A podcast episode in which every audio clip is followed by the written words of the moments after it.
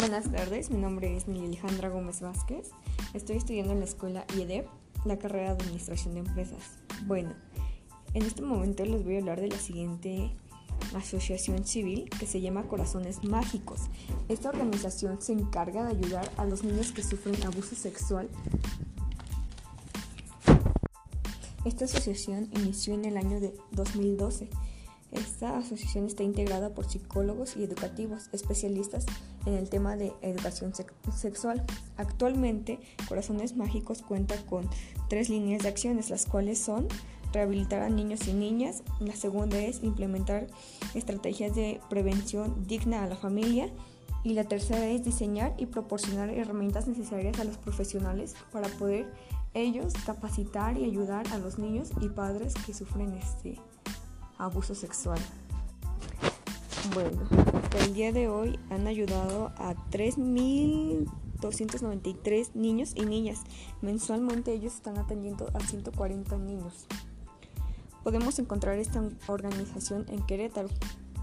Pueden igual encontrarla en Facebook como Corazones Mágicos. Y bueno, este, les estoy hablando de esta organización porque...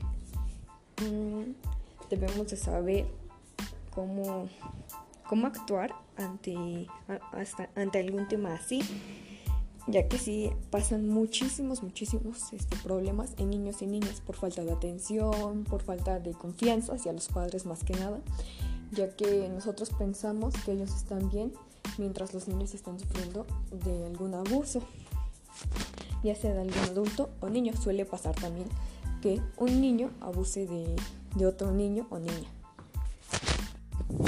Y bueno, yo les voy a contar una pequeña historia. Es muy real. Tal vez muchos piensen que todo es inventado, que todo... Mm, que nada pasa. Pero sí, todo es real. Esto del abuso hacia menores es real. A mí me pasó. Les voy a contar un poquito de esto. Cuando yo tenía entre 5 y 6 años, mi mamá pues por la necesidad de trabajar, para darnos de comer, y cosas así. Ella salía y llegaba muy tarde a casa.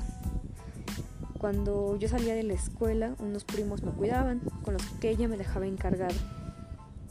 Entonces, un día que llegamos a casa, un primo me dijo que me cambiara, pero que me pusiera un short y una camiseta. Y pues siempre me han enseñado que tenemos que obedecer a un mayor. Le hice caso, me puse el short y la camiseta.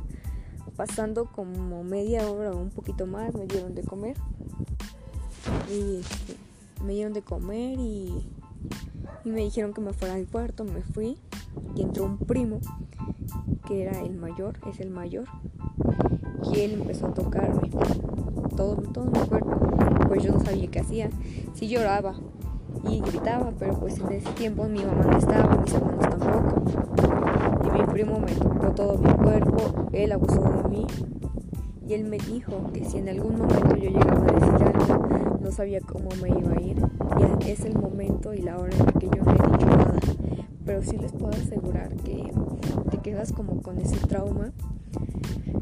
Ah, más que nada porque no puedes contarle a nadie. Mm, yo ahora lo veo y pues recuerdo todo lo que él hizo él, a pesar de que ya es muchísimo más grande, él todavía le da risa. Él piensa que lo que él hizo es bonito. Era de pensar que a mí no se me olvidan las cosas, pero claro, yo sigo aquí y pues no le he contado a nadie ni a mi mamá. En estos momentos sí me he dado la tarea de, de contarles un poquito de mi historia, porque es para reflexionar un poquito más de lo que vivimos, de cómo dejamos a los niños sin saber con quién estamos dejando, sin saber qué persona es, cómo es y cómo lo va a tratar.